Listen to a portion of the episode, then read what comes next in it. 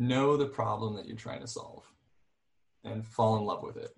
Don't flirt around it. Don't don't think about the money. Don't think about any of that stuff. Think about what you're trying to solve.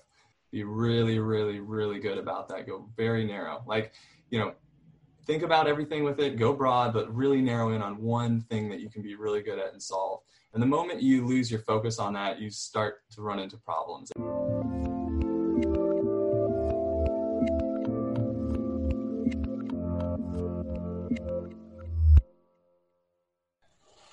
Hey everyone, this is Devin Miller here with another episode of The Inventive Journey, and I'm your host, Devin Miller, the serial entrepreneur that's grown several businesses to seven and eight figure businesses, as well as the founder and CEO of Miller IP Law, where we help startups and small businesses with their patents and trademarks. And uh, today on the show, we have a couple great guests, and I think this is the second episode that we've done where we actually have a couple people on. So you guys aren't the first, but you're close to it. But we have uh, Andrew Kennedy and uh, Patrick McWilliams, and uh, they are the founders of Work Entropy. Um, a little bit about at least Andrew. Um, so he was kind of an entrepreneur, had entrepreneur parents. Um, that, that his parents did their own janitorial service.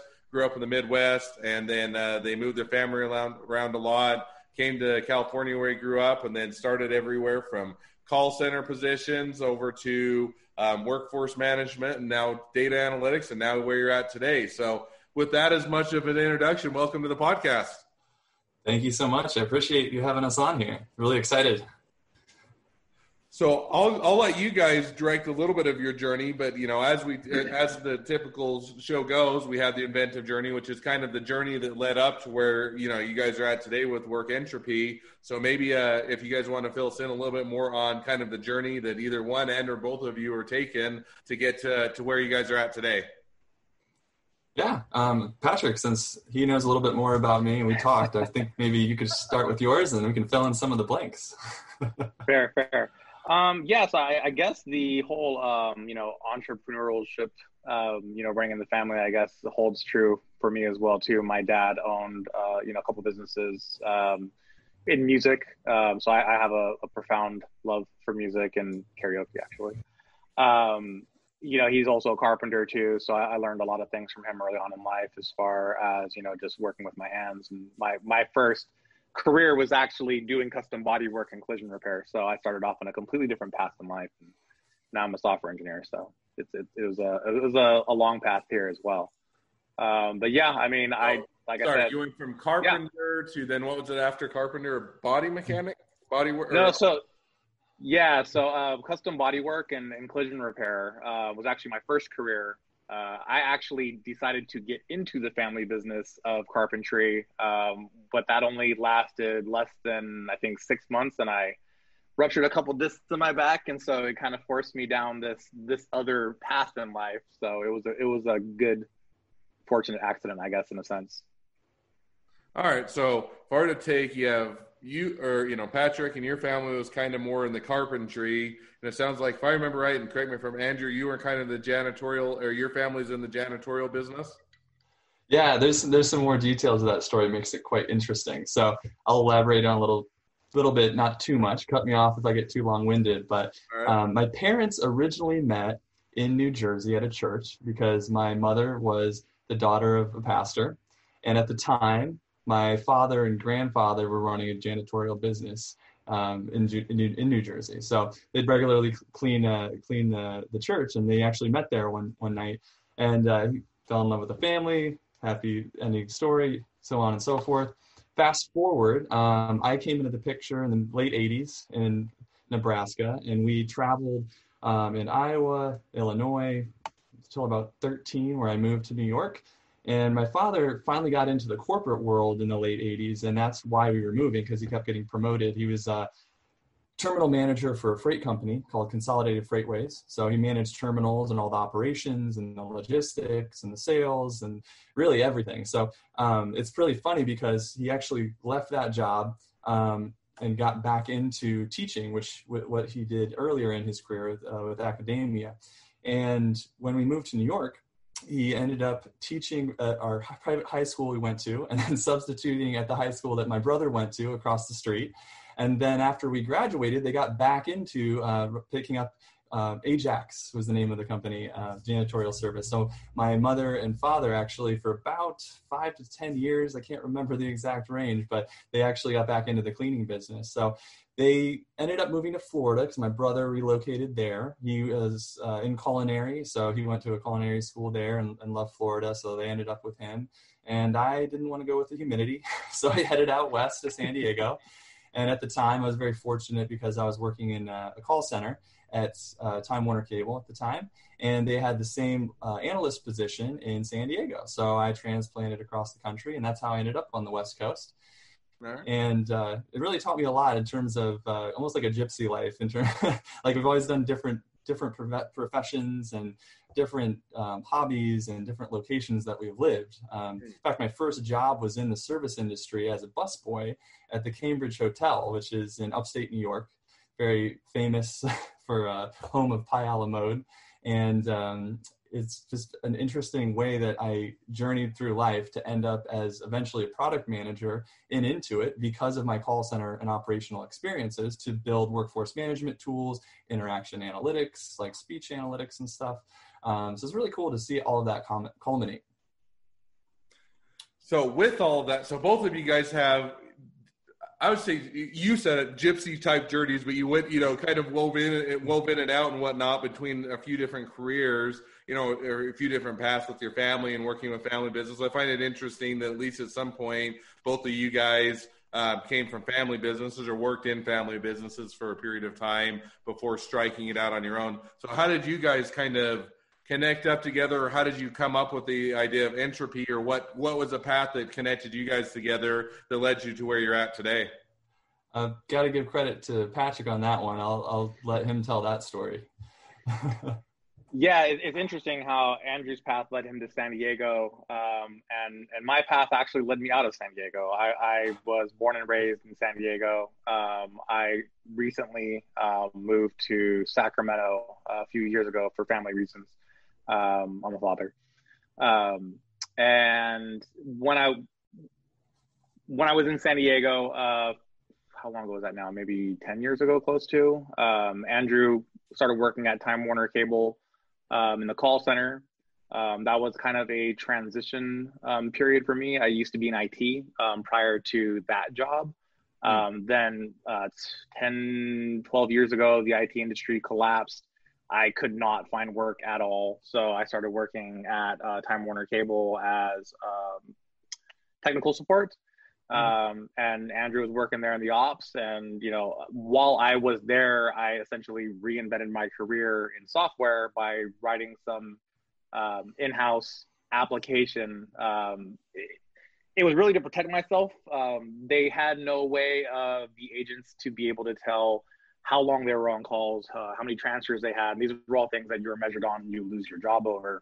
Uh, I realized the information was on the computer and I wrote a quick application so that way I can see those those stats live so that way I knew what I was doing and I could actually not get fired. Um, Andrew, working in ops, dealt with those reports. Figure out what will oh, not get you fired. Yeah, yeah, yeah, exactly. it's it's it, and Andrew worked on the side of making those those monthly reports. Um, so he he saw directly how it impacted everybody um, because it became this weird little bootleg application that started getting passed around the call center because mm. people saw it on my computer and they're like, "What's that?" And I'm like, "Oh, well, I don't want you getting fired," so I gave them the USB with it and. We weren't allowed to have that, obviously. So just everybody started using it, and then all of a sudden, management was like, "Where did this come from?" Uh, so you know, I, I owned up to it and they actually made it an official part of their um, software. Um, they actually ended up, you know, deploying it to other regions as well too.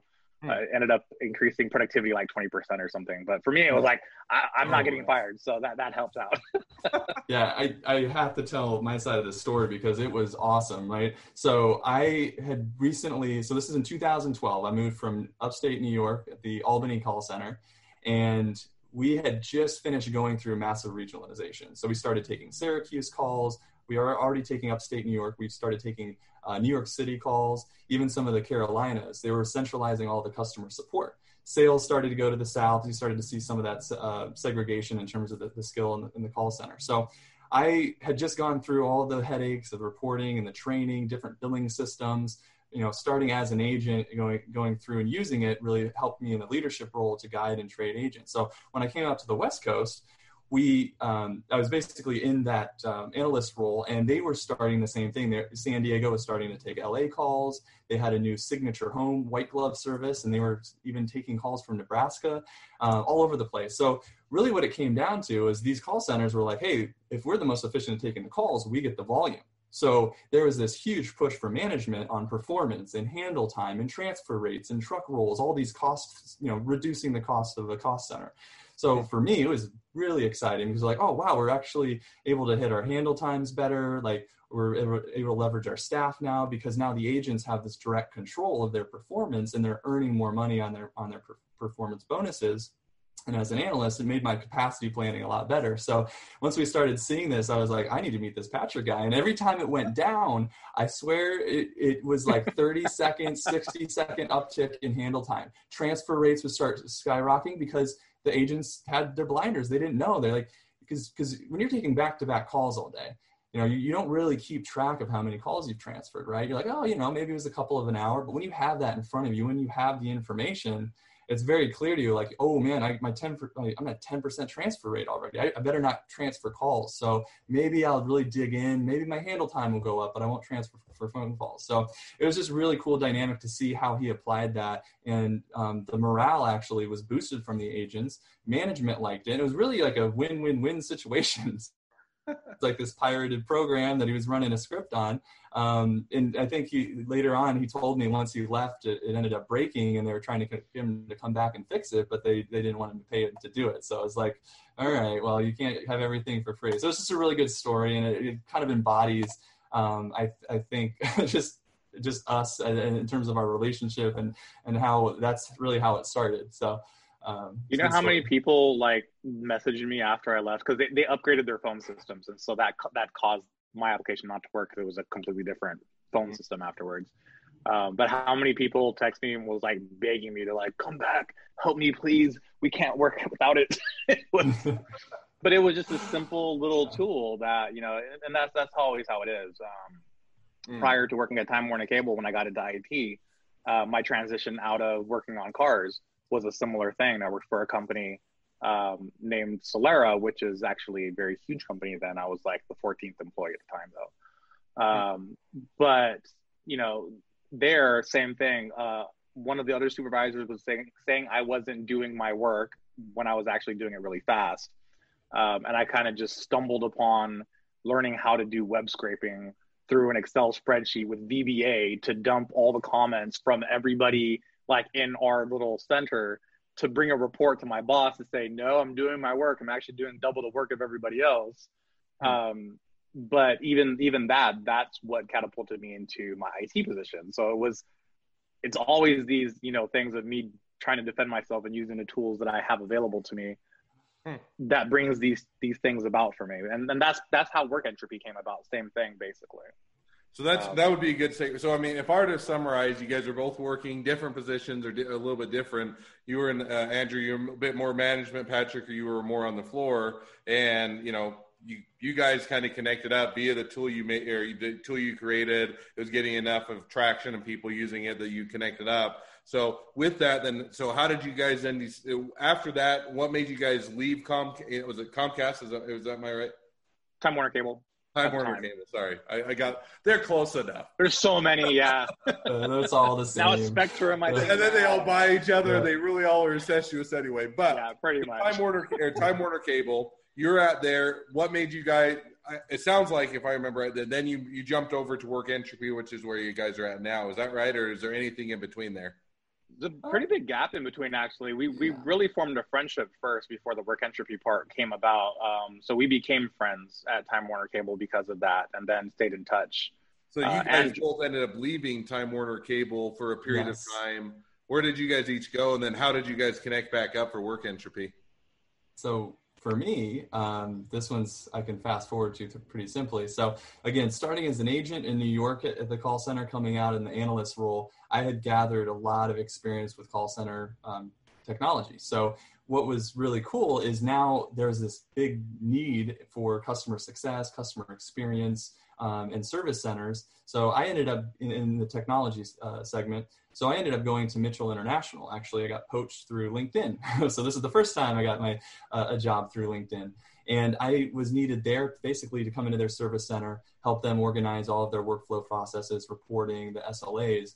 What Mitchell International is, in short, is um, they started out in the 50s with the um, goes back to auto like all the auto parts to body shops to give estimates for, for parts. And i was on the medical service side because in recent years they added on basically estimating software for insurance. So medical claims so like allstate liberty mutual like those big companies they would use our software to process uh, medical claims. So i came into the service center and basically everything was manual when i came in. And by the time i left after three years we had automated all the data ingestion from our vendors that did the processing. We had Tableau dashboards. We had automated um, and saved hundreds of thousands of dollars in, in SLA violations just simply because we got visibility to the data to understand where the bottlenecks in the workflows. How do we measure turnaround time? How do we adjust staffing and work with our vendors and give them that information so that they can be proactive instead of reactive? So for me, that was a huge learning experience that really set me up to be successful and ultimately get a job um, at Intuit, which um, I don't typically tell this to people, but a year before I started working there, I actually interviewed for a capacity planning position, something that I had years of experience in. I failed, I completely bombed the interview. I had a demo to, to had an Excel demo that I went into the interview. It was all fancy, I had my VBA scripts, all this stuff from my you know, years of experience. I'm like, I'm gonna make this super cool.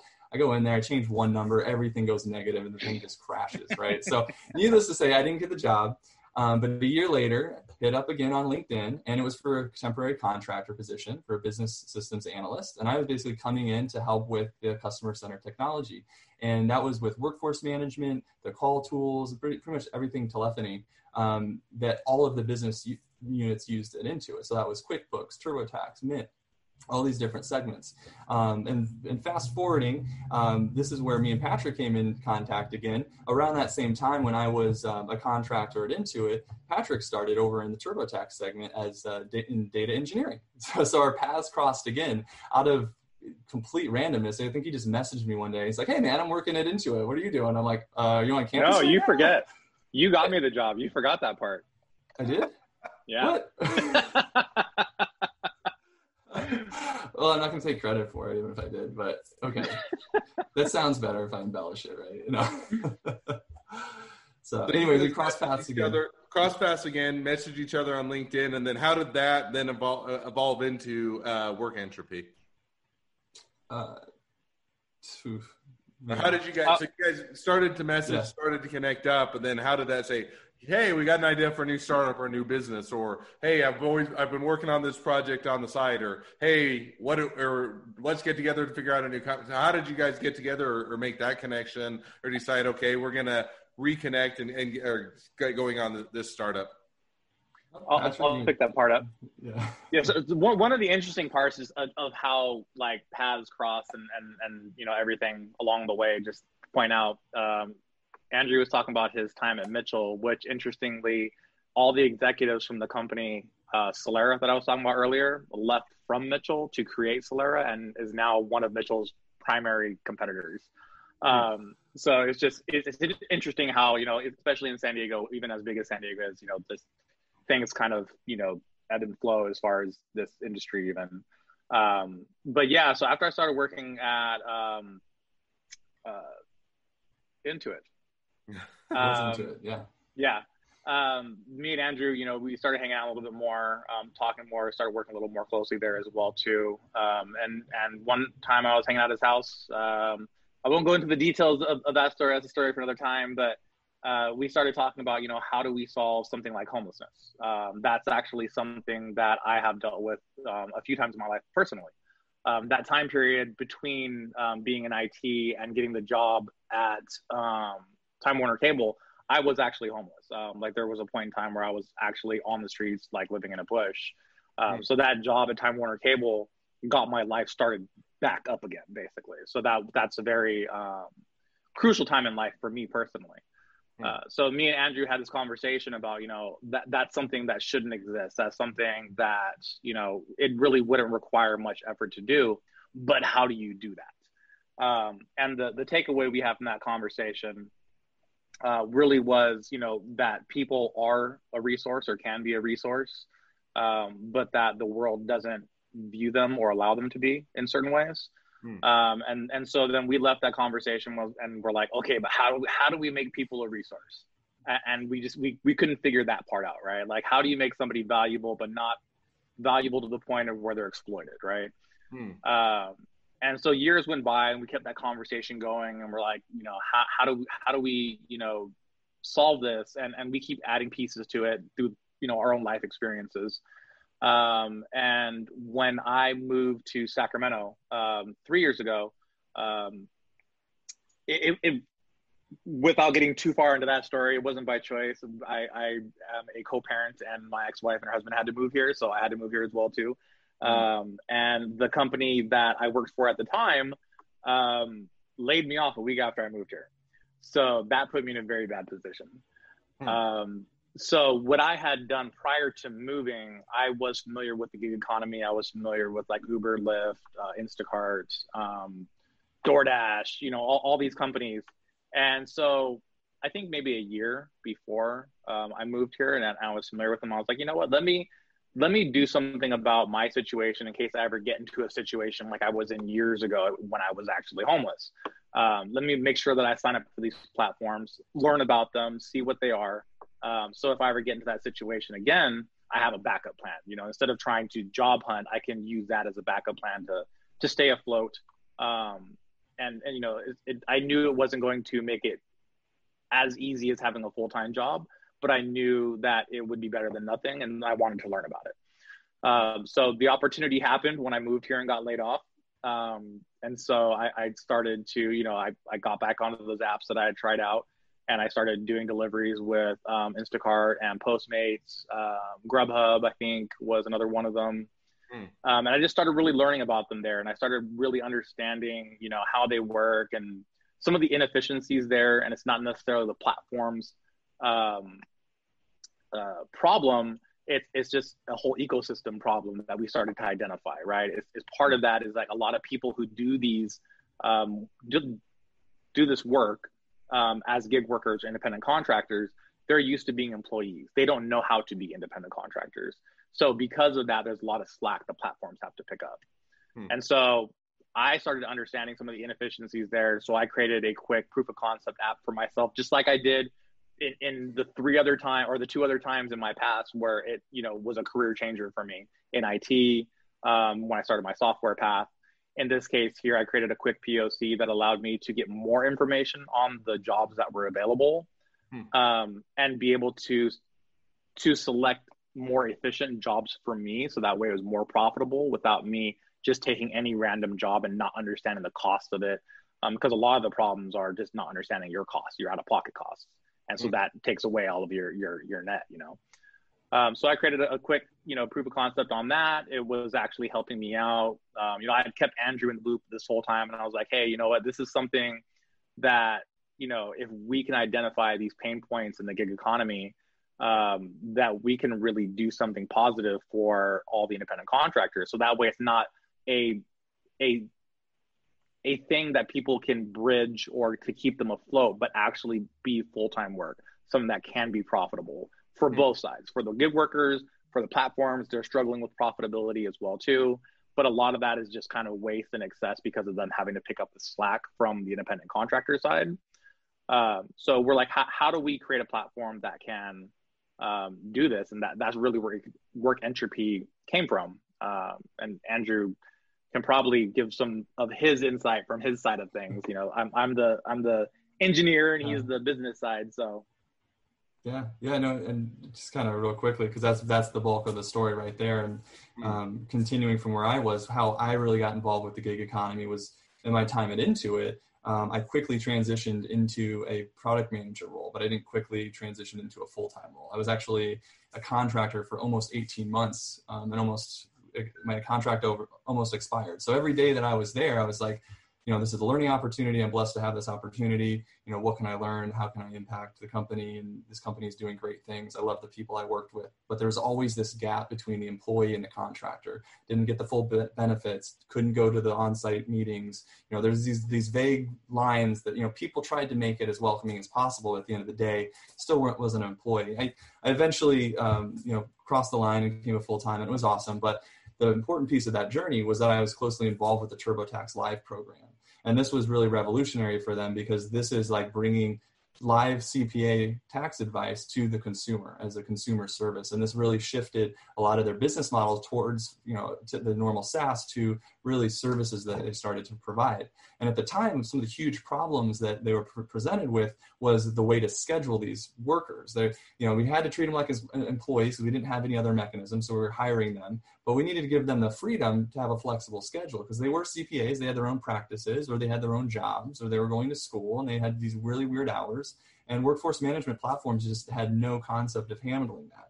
Um, the closest was European companies and European platforms that have a lot of unions and different um, regulations, and they have a lot of strikes and all these crazy business rules, but it still wasn't quite fitting. So while I was there as a product manager, we built flexible scheduling services to actually help with the hiring process and managing the real time schedules to help us get our capacity filled without over hiring and having excess. Because I think the first year it was you know we overshot and overscheduled and it cost millions of dollars on extra operational costs so going to, to patrick's point i can only imagine the complexity that you know i got to see firsthand when i went to a two-sided uh, marketplace at Lawn Love actually another story for another time but i got to see that at the startup level of, of getting the, the the contractors and getting the consumers and paying that cost of acquisition on both sides it's very expensive and in the meanwhile, you have the same services that people can provide every day, but now you have technology to make that easier. But really, we're making it more complicated. So with work entropy, that's really our goal is to simplify things and just get us back to the basics. And how do we connect people